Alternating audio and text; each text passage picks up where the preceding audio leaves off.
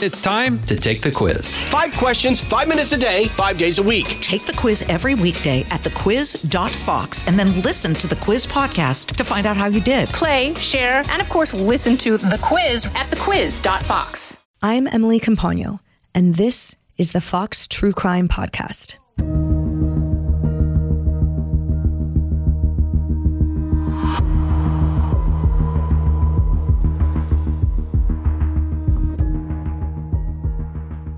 Annie Schwartz was a crime reporter with the Milwaukee Journal when one night she received a tip from a police source about a ghastly discovery at a local apartment. She rushed to the crime scene and quickly got to work. The next morning, she wrote a headline that shocked readers across the city Body Parts Litter Apartment. Those were the words plastered upon the front page of the Tuesday publication on July 23, 1991. When Annie wrote about the gruesome scene located at an apartment on North 25th Street, she had no idea she would be the first to break the story of one of America's most prolific and horrifying serial killers, Jeffrey Dahmer. Annie has since written books covering the Dahmer case and was featured in the new series My Son Jeffrey The Dahmer Family Tapes, which is available to stream now on Fox Nation. Today, Annie joins me to discuss what it was like to cover the appalling case as the story developed and shares the impact the Dahmer horror continues to have on the Milwaukee community. It's hard to believe, Emily, that 32 years later we're still having this conversation. It really is because I remember when this happened and it was it was crazy. It was an amazing story when it happened, but I never imagined that it would last 32 years and that the public would continue its interest in the case 32 years later. I also didn't imagine that we would continue to find out new things about this case, such as the tapes that we talked about on on the Fox Nation piece, uh, with uh, Jeffrey Dahmer's father recording him in his jailhouse conversations in prison. Uh, but it's a crazy story. It's a story that reporters uh, dream about, if that doesn't sound too awful. However, it it was uh, it was just something you never thought you'd cover in your hometown. And this many years later, that still remains a, a, a crazy, just a, I, I got to find another word for crazy because it is, uh, it, it really is the, the most accurate word to describe the sentiments surrounding that case here still. So walk us through exactly what happened. How did the events unfold as the Wisconsin community, Milwaukee, and then eventually the nation became aware of who they deemed the monster of Jeffrey Dahmer. We had talked about the uh, impression uh, that I have of the of the story this many years later, and that is renewed every time we have one of these conversations. I can tell you that I was a young reporter. I was covering the criminal justice beat. I was cops and courts, probably the most unenviable beat because you were out all night on Friday, Saturday, and Sundays doing crime stories during the week you were covering court. And I had developed some good police sources. One of those sources called me on July 22nd, 1991, and said, Annie, you got to get over here. He said, there's a, it looks like there's a guy that's been saving body parts in his apartment. We really don't, we really don't know. And, you know, Emily, even as you and I sit here and talk this way, I still have to catch myself and make sure that I don't say something that is incredibly offensive to people because you become so used to talking about this case. You sometimes can forget how horrific it really was for everyone. But that was the, that's how it happened. I, I got to the, uh, to the scene. I was the only reporter that was there at the time. There were just a few police cars there. They're really, I think they were still kind of figuring out what they had when they were in Dahmer's apartment because this isn't something they had ever seen either. Imagine being those beat cops walking into that apartment, not knowing what they were going to find, and all of a sudden finding not just human remains, but these very graphic Polaroids that Jeffrey Dahmer had taken of his victims in various stages of dismemberment. It was unthinkable. It's still unthinkable. And so that evening, as you arrived to the scene, you said you were the only reporter. Mm-hmm. How close were you able to get? Did you go inside the apartment? What did you learn that night as the search was being conducted, which did take hours of mm-hmm. Dahmer's apartment? What was your role in that? What did you learn? What did you report? That night, when I was there, I was the first reporter on the scene. As I say, there were just a few police cars on the scene. I walked into the apartment and I stood at the threshold of the apartment door. I didn't go in, but I just kind of peeked my head in to take a look and see what uh, what it looked like. What you know, you want to take everything in while you're trying to figure the story out. And when people say, "How did the officers not notice you?" I always say they were looking at the most unimaginable photographs that Dahmer had taken of his victims, I promise you they didn't notice Annie Schwartz, you know, standing in the doorway. But I, uh, it, what's important is that I looked inside the apartment to see an apartment that looked very much like a regular single guy's apartment. This wasn't a, didn't look like a torture chamber. This wasn't a house of horrors. It was a regular person's apartment. And then I began to report the story. I began to interview the neighbors. Do you remember anything about your neighbor? Do you remember anything about him? Is there anything that comes to mind? And the people there would talk about the smell in the apartment, but they really didn't have that many observations about Jeffrey Dahmer.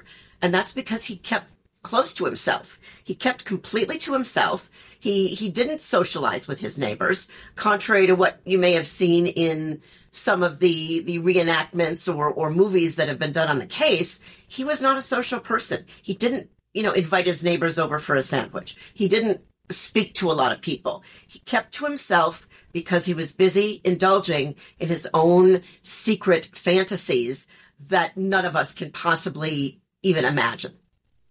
You mentioned the smell, and it's my understanding uh, from the responding detective that there was a pervasive smell in the apartment that was chemical and sweet. And that there were subsequent odors emanating from, for example, the mattress, which was indeed decomposing bodily fluids and body parts. The smell that the neighbors reported smelling and noticing, was it the chemical, the sweet smell? What did they tell you?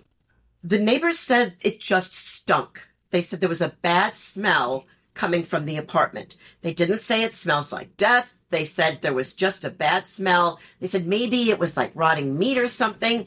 You know, we try to think of it in the, you know, it, it, with the prism of, of, of now, as opposed to 32 years ago when nobody had the slightest idea that something like this could be possible. So when people reported there was a nasty smell in the apartment. They really didn't go that much further, but they did tell police that it smelled chemical. It smelled, uh, it smelled perhaps like maybe rotten meat because his superintendent at the building even assisted Dahmer with trying to clean out the, uh, the freezer. He thought maybe that was it, but that of course was not it. Jeffrey Dahmer had body parts all over the apartment that were decomposing every day. And toward the end, right before he was caught, in those in that month or two before he was caught, the bodies were quite literally piling up. And he was becoming more and more manic. He was becoming less and less careful. This is what happens with serial killers toward the time when they are are eventually caught. They get sloppy. And Dahmer was getting sloppy. He was killing more frequently, and it was becoming more and more diff- uh, difficult for him to hide his crimes. As the original reporter that broke the news of this heinous find by the police department, um, you then wrote a book. Can you share with listeners now some of your findings that you wrote in your book, some of what you've gathered that we don't know, that we haven't heard, that aren't part of the mainstream knowledge and understanding of Jeffrey Dahmer and his victims? The book was originally written in 1992, right when the trial was over. I covered the trial for a then fledgling network called Court TV, uh, which I could never understand. I thought, geez, who's going to sit in front of television and watch trials? But little did I know what would end up happening. Um, I uh, I covered the trial, and then the first book ended when Jeffrey Dahmer walks out of the door of the courtroom behind the judge and goes to prison, and life in prison. That's it. But then he's murdered in prison in 1994, and I, I, I, had never really done anything. I had never written anything subsequent to his stay in prison until 30 years later when a publisher contacted me and said, what if we go back 30 years? What if we go back 30 years and you do, you finish the story, finish the story of what happened, what was his experience in prison? How was he murdered in prison? And then also kind of do a, where are they now? So I did. I went back 30 years later and talk to uh, cops that were involved, some of the same people that you've spoken with about this case. Uh, I went back and, and talked to any neighbors that I could find. You know, this is a this is a story that national media love to cover, but in Milwaukee, not so much. You know, they they don't really like to keep bringing it up. But I saw a value in doing a how has everyone been affected in the last thirty years by this case. I did learn some interesting things. I learned some interesting things from Mike Dubis, who was one of the the first detectives who responded to the scene, and when when we talked, he said, "You know, Annie, everything can be going along fine in my day, and maybe I'm at a hospital or in an industrial setting, and I'll catch a whiff of like that cleaning fluid." He said, and it stops me right in my tracks, and I go right back there. And that's surprising for me to hear. I have spent my my career with law enforcement, and I see police officers, detectives who have seen the most difficult things as just really tough creatures. But this, to, to hear a very seasoned detective say, this was incredible, I, I, I still go back there, was surprising to me. Can you share a little bit more about who was changed and how? I spoke with the medical examiner, who was the person who looked at all of the bodies of Dahmer's victims. He is the one that essentially had to put the puzzle together to find out who these people were and to see if he could determine how they died. And he said that he sometimes has encountered victims' families or even police officers' families who don't even want to come near him. There's a great superstition around this case, uh, Emily, where where people just feel like it's it's almost otherworldly, and they they don't like to talk about it. They don't like you to talk about it, and they just don't they don't want anything to do with anyone who had anything to do with that case. So that surprised me to hear Dr. Jeffrey Jentzen, who'd been the medical examiner, talk about this. He does presentations all over the world. We all do. We all do it from our own seat. Um, I, I, I had never thought that I was changed by the case, but I suppose, you know, uh, being forever attached to the case of this serial killer is something that, that changes you, that, that makes it different. I spoke with another medical examiner, someone who did not do the Dahmer case, but he was the head of the National Medical Examiners Association and said this case is the is is kind of the the, the gold standard when we are learning about forensics and learning about identifying victims. To find out how people have been changed was was really the that was the surprise for me. Uh, going back to Columbia Correctional Institution, uh, trying to find out if any of the guards who had slammed the door in my face when I went there in 1994 were still around or still uh, wanting to speak, and they were not. Uh, I talked to people in the media. I talked to a news director that I worked with at a local television station, uh, Renee Raffaelli Bakken, who said, uh, you know, it was it was crazy to have to sit there and try to and have your finger on the mute button to figure out what could be shared publicly and what couldn't when we were running the trial all day. Somebody had to sit in that room and hear the feed all day long of the most awful things that you can imagine. Those people, we don't think about them. We don't think about people that were kind of forced to hear about the case. I went back and spoke with the victim, some of the victims' families, the ones that will talk to me. Uh, and there's a feeling from a lot of them that they believe people are making money on this case and they are upset that they are not.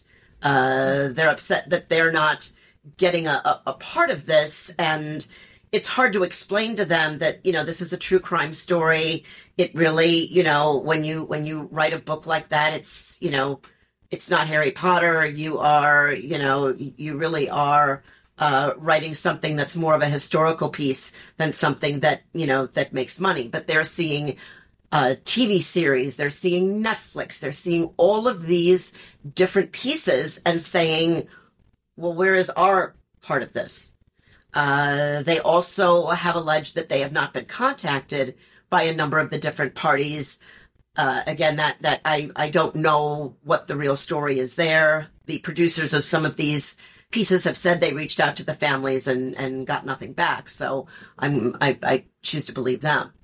But we were all affected by this case, all of us, because I, I think that you absolutely do not imagine that something with these kinds of details is going to be something that you're going to discuss at cocktail parties. This is something you're going to discuss when someone meets you and says, This is my friend Annie Schwartz. You know, she wrote the Dahmer book. And people will launch right away into, into crazy questions. My, my direct messages on social media are a scary place. I mean, I, I still get questions from people. Uh, I had someone the other day who asked me, What kind of cologne did Jeffrey Dahmer wear? And I get a, I, mean, I get a lot of really strange questions. I get a lot of, of communication from people who say that they met him or they knew him or they escaped from him. I don't know if those are true. I don't. I, I did all that research back in, back in 1991 and 92 when the, the book was being written. And I don't know if that's true. You know, you cover crime. So you know that the bigger the crime is, the bigger the story is, the more people there are that surface who say, Oh, I knew that guy, or I was his neighbor, or I remember something, when that's not necessarily the truth. We're going to take a quick break. More from our guest after this. Hi, everybody. It's Brian Kilmeade. I want you to join me weekdays at 9 a.m. East as we break down the biggest stories of the day with some of the biggest newsmakers and, of course, what you think. Listen live or get the podcast now at briankilmeadshow.com. Did you find in 1991 that the subsequent reports and sort of word on the street that there was a ghost man who would frequent certain bars and be, you know, would be seen as sort of murky, um, penumbral figure that would leave with men and and the, that meant the other man would subsequently disappear. Were there truth to those rumors? If only that the rumors were they true at the time? Is that what people were saying even before he got caught? Is there any truth to that? The only information I have about whether or not there was a an awareness in the gay community in Milwaukee that people were disappearing is that there were a couple of the, the people that I interviewed. There was a, at least one bartender who worked at one of the more uh, popular gay bars who said that there were there were whisperings about that that people were that you know whatever happened to so and so. But you know the, the thing that we have to remember is we're talking about the gay community in a midwestern town in the 1980s and 90s a very closeted community that wasn't very likely to share with other people anything that was happening in their community, including the police and maybe even including each other. Because when you were out in, in the gay bars of Milwaukee during that time, you were you were probably living a separate life, a secret life from the one that your family knew. So if you disappeared, your family, if they knew perhaps that you were living this this other life, they would say, well, you know, we haven't really heard from him or kind of separated from us or some of some people said when they came out to their families they were cast aside. So the idea that there was someone you know jeffrey dahmer is very different than the gilgo beach serial killer or btk those are serial killers who taunted the police and who wanted their works to be known they left bodies where people could find them. Uh, they uh, BTK taunted the police. Dahmer did none of that. Dahmer was was from my research uh, was purely someone who was trying to act out some very graphic, uh, specific uh, sexual fantasies with his victims, and it wasn't about anyone else. Some argue that there are occurrences where, you know, essentially communities who have had a very traumatic event, naturally so, they want to move on. They also do not want to be defined by that horrific event. Both are totally, of course, understandable. And also, some have argued that here in particular, the type of victims it was, which were young gay men, mm-hmm. um, that those were designated discardable by society at the time, and certainly by Jeffrey Dahmer, who preyed on them um, with abandon, and that that might be a reason why the, to your point, the conversation, while sort of thrillist in nature from those that weren't close to their incitus, really it was shunned by many who were there. And then the third piece of that is the sheer horror the sheer grotesqueness of these crimes, the awful nature of everything. It is, it is nauseating to listen to or read the details that for those reasons, in part, to respond to your comment earlier about Milwaukee's reaction, mm-hmm. that that fed into why the community shut down about this and didn't want to talk about it and weren't willing to go that extra mile to share with journalists and or law enforcement. Can you speak to your opinion of any of those uh, floated theories?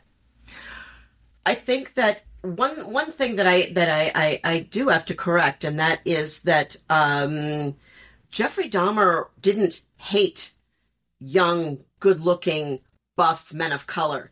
That's who he was attracted to. Right. So mm-hmm. he did not hate black people. He did not hate Hispanic people. He didn't hate them.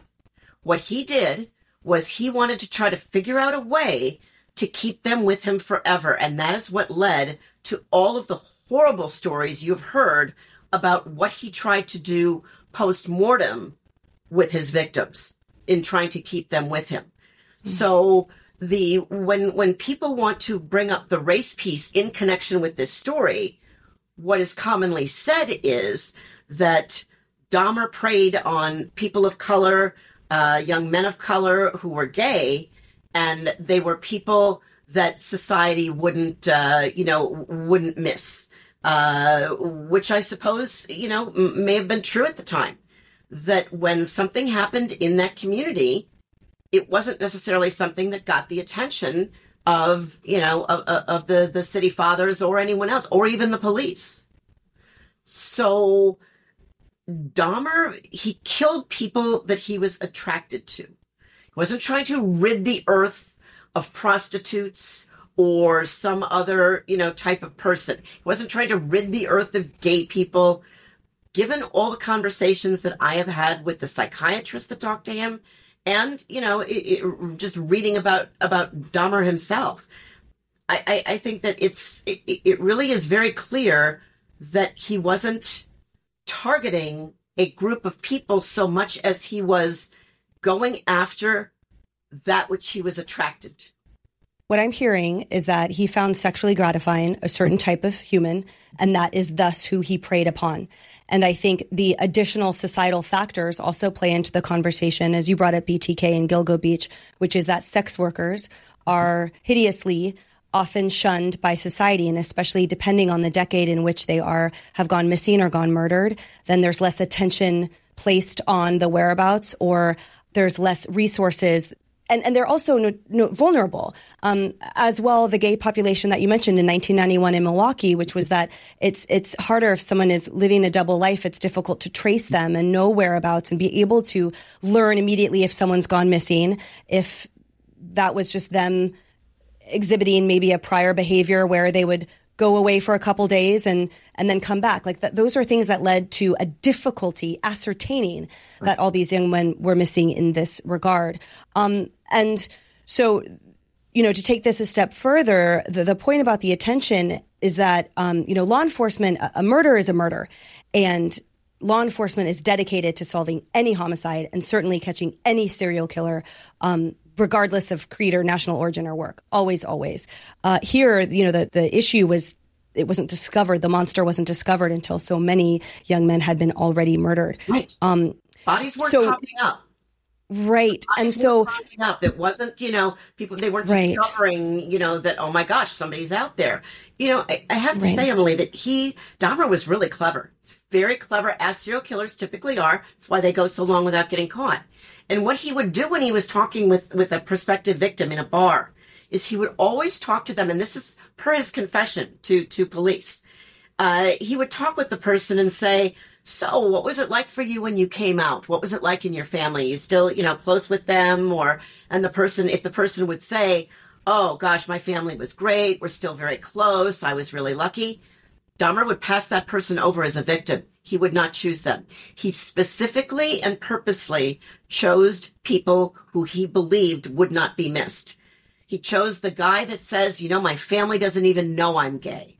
Um, I am, you know, I, I have this other life that I'm living out here, you know, at, at night. I could never tell them. Or I told my family and they threw me out of the house. Those were the people that Jeffrey Dahmer targeted. He, he was very calculated about who he chose. I had the pleasure and honor of speaking with Nikki Carbone, um, who had dinner with the alleged Gilgo Beach murderer.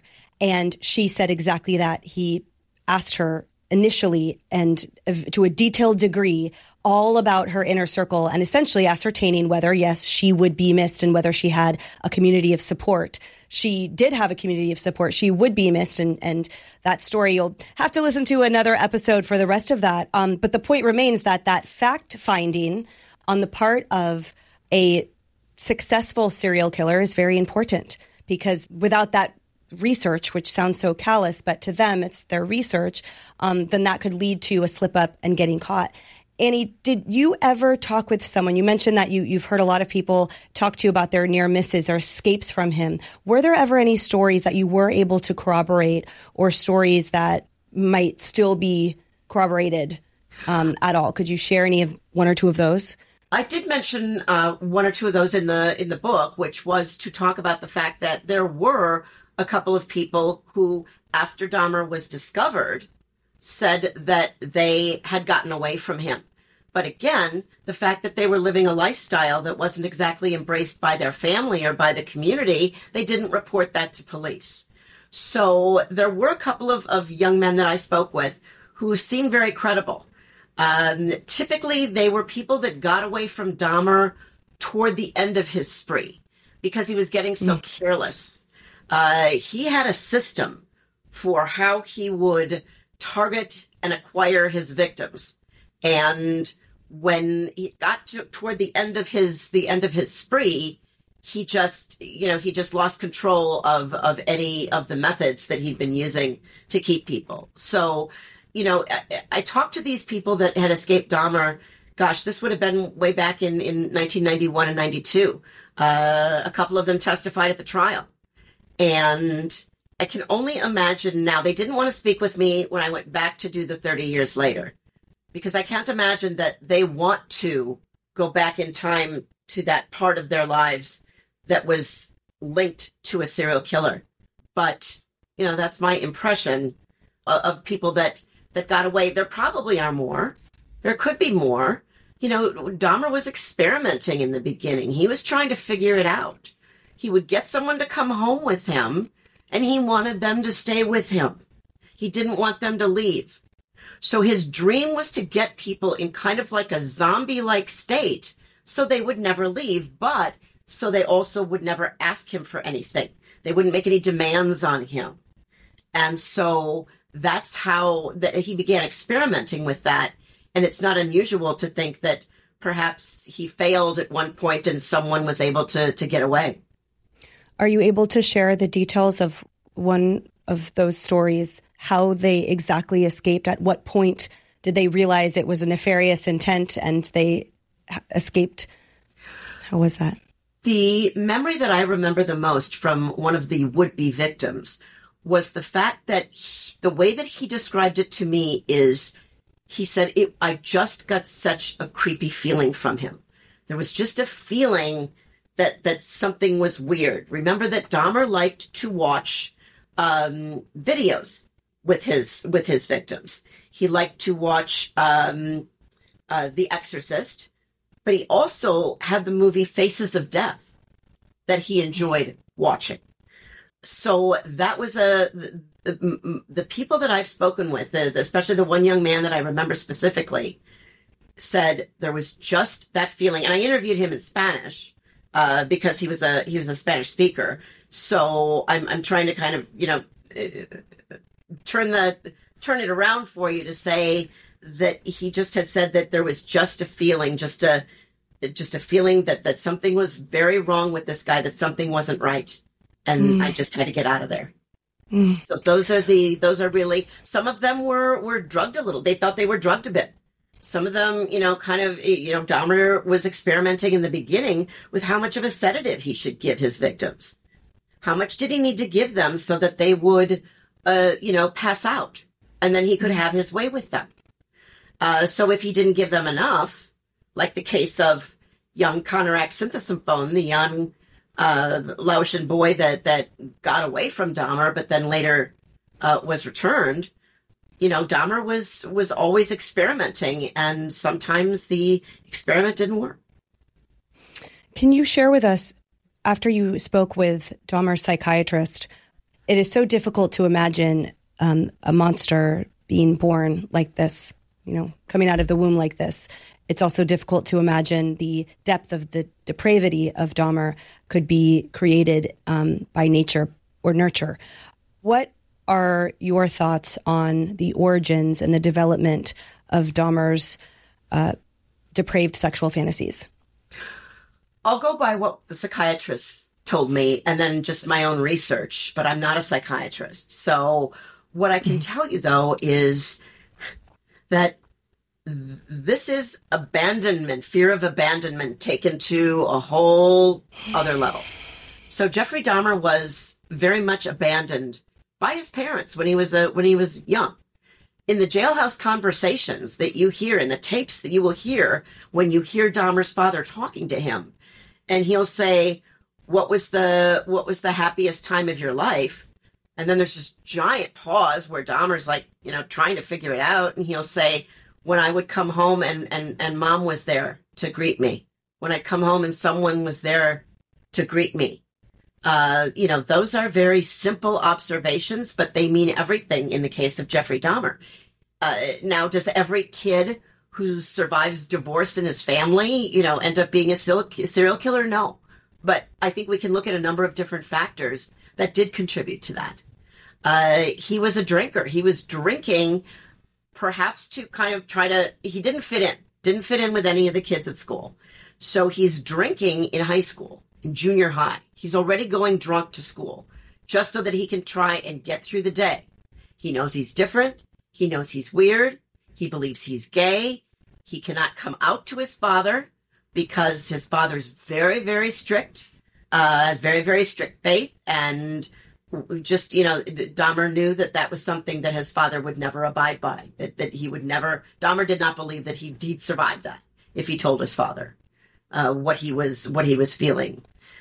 But that's you know that's kind of the beginning of, of Dahmer. You know the he's interested from when he's little at bringing home roadkill he didn't kill and torture animals some serial killers kill and torture animals themselves he did not do that he found animals that were already dead by the side of the road and he'd bring them home.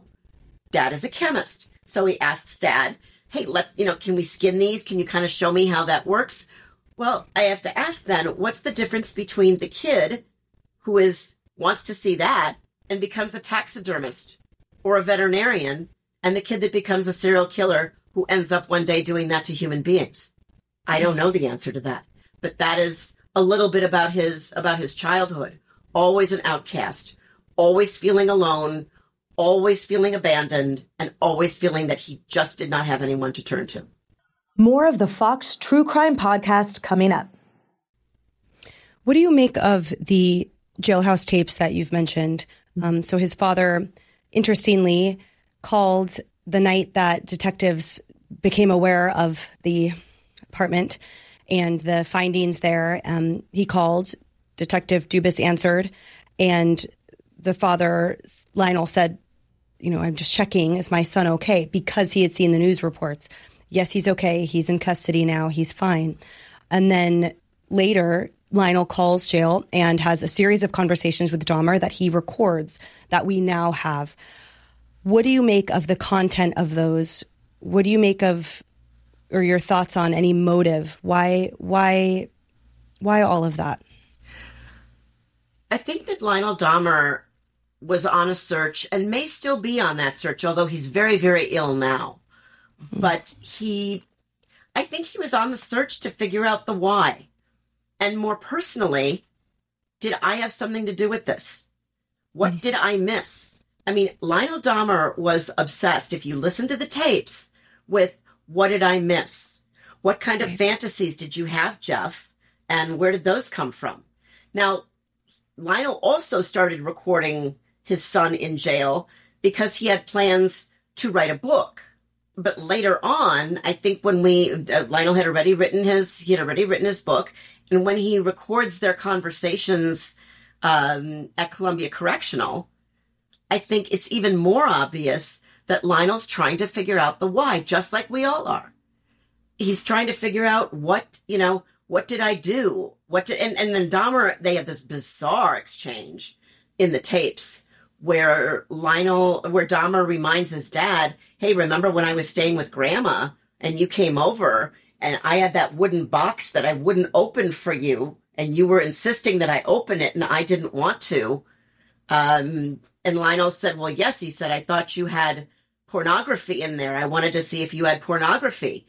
And Dahmer said, no, I had the skull of my most recent victim in there. Now, I mean, just imagine that you're, you're hearing all this and, and you're thinking, all right, did I, what did I miss?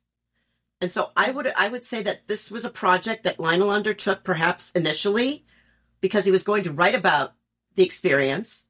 But then later, I think he's a man who's searching for what his role may have been in this. I can't imagine a world in, in which, you know, the extent of it is sort of two dimensional, let's say. Your worst nightmare is pornography, and the actuality of the world is 20 dimensional. And right. you could never fathom what the reality is. For Lionel Dahmer, the, the most awful thing he could imagine was his son has got gay pornography. For him, that was that was like, oh my gosh, that's please don't let it be that. What are your final thoughts? The community of Milwaukee, um, the victims' families, anything that you'd like to share with us as you've been following this case and following this tragedy and the, the ripple effect of it, frankly, for so many years. What are your thoughts today as we sit here? I continue to find it interesting that we're still having the conversation 32 years after the discovery. Uh, I find it uh, not surprising, I suppose, that I am having the conversation with national media, but local media really doesn't want anything to do with this case. They don't want to talk about it. If I mention to someone, uh, like a local reporter, I used to work in the media here, so I still have a lot of friends in the business. And when I said, hey, there are new tapes coming out. There's going to be a new a new series coming out on Fox Nation about the tapes. And the, the looks that they give are just like, oh God, haven't we had enough of that?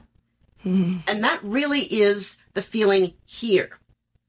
That's the feeling here. And whenever this story gets back in the national news, people say, why can't you just let it go? And I'll say, I'm not the one keeping this alive. I'm not the one that's keeping the story alive. The interest in serial murder and true crime is higher than it's ever been. You know, back in 1991, there was no internet. There's no Facebook. There's no social media. Computers were pretty rudimentary. No cell phones, except for like the giant bag phone that I remember having to take out to the scene with me and then finding out that nobody in the newsroom charged it. It was dead. Um, there uh, that was a different way that information spread back then that it didn't spread now. You know, now you you know we're we're having this conversation in front of a national audience that's interested in this. A lot of the, the young people that are interested in this weren't even born when this case was discovered. I look at the new classes of police recruits. They they a lot of them they weren't even born when the Dahmer case was for, was first, you know, discovered. So it's a very long time ago. It doesn't seem like a very long time ago to me because I'm continuously asked to to talk about it. I just came back from the International Association of Women Police conference in Auckland, New Zealand, and I there's always a new audience, and the the the audiences outside the U.S. are really curious. They have lots of questions. They want to know all about it. And so I think that it's it is just one of those stories that people are going to ask why and tell me more for as long as, at least as long as I'm around, I suppose. Annie, as you've been reporting on people's reactions to this story now for over 30 years, um, after Dahmer was beaten to death in prison, what has been the sentiment and the communications that you've received around that? Um, especially those from the correctional officers community and the incarceration communities. Um, what do you hear? I'm not a huge fan of conspiracy theories, so I'm not necessarily one who believes that all these correctional officers got together the day that Dahmer was murdered and decided not to look, decided not to pay attention. Um, I hear from correctional officers that it really is plausible for the people who were on duty not to have known what was going on or not to have seen what's going on. You know, that's still the one mystery piece to this is how in the world with all of those monitors, with all of those cameras in, in a maximum security prison, was this allowed to happen that the three highest risk prisoners in the facility are together unsupervised in a bathroom. No one's wearing the black armband and crying, really. No one is, I, I don't remember anyone being sad about the, Jeff of, the death of Jeffrey Dahmer except for his mother and his father.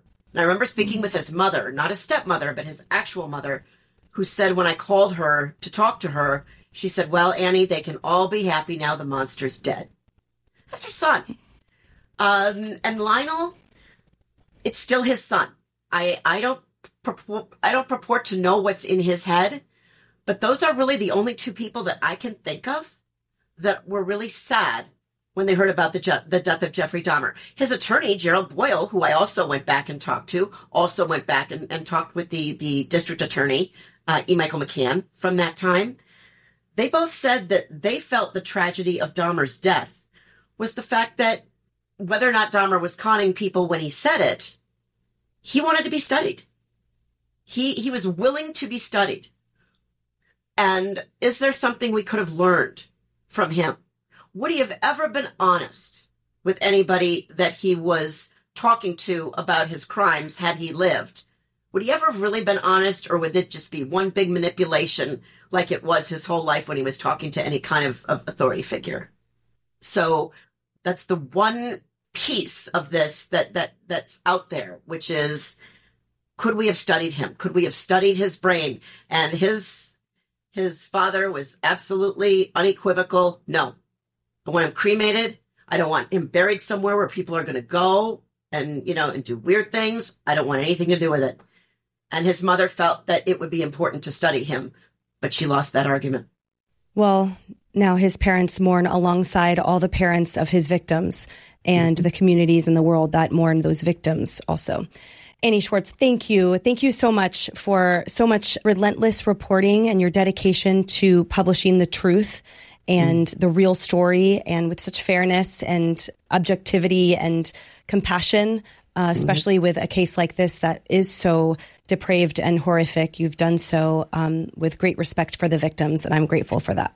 I appreciate that. I, you know, there's there's a piece that that we didn't touch on that we don't have time to touch on, I suppose, which is the whole piece about what this did to the Milwaukee Police Department and the fact that there was this after the officers responded to Dahmer's apartment when called uh, when they were called by a neighbor they evaluated the situation and gave Konerak phone back to Dahmer.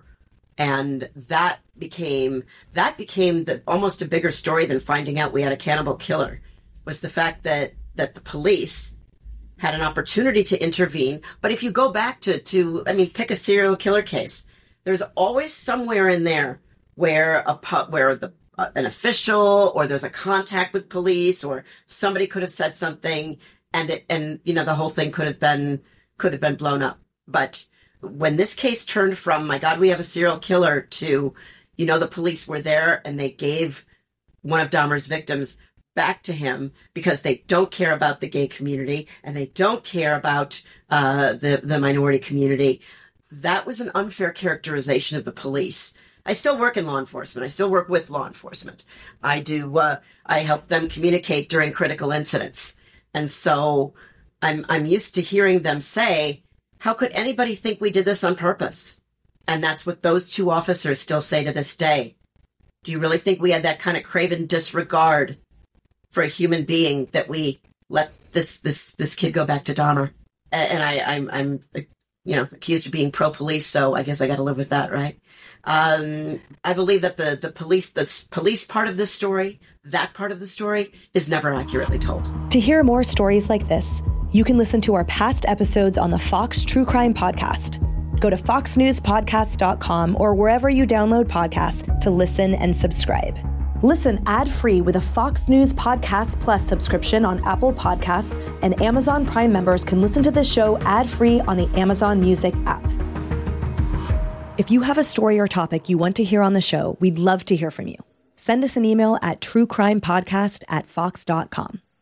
I'm Charles Payne. Listen to my Unstoppable Prosperity podcast so I can get you making money right now. Whether stocks are hitting new all time highs or in free fall mode, opportunities abound. So, why are so many potential investors still sitting on the sidelines? In a new season of my podcast, I'm going to get you in the game. After 38 years on Wall Street, I'm ready to impart some lessons and get you invested in the greatest wealth generating machine in history. Listen anytime, everywhere at foxbusinesspodcast.com or wherever you listen to your favorite podcast.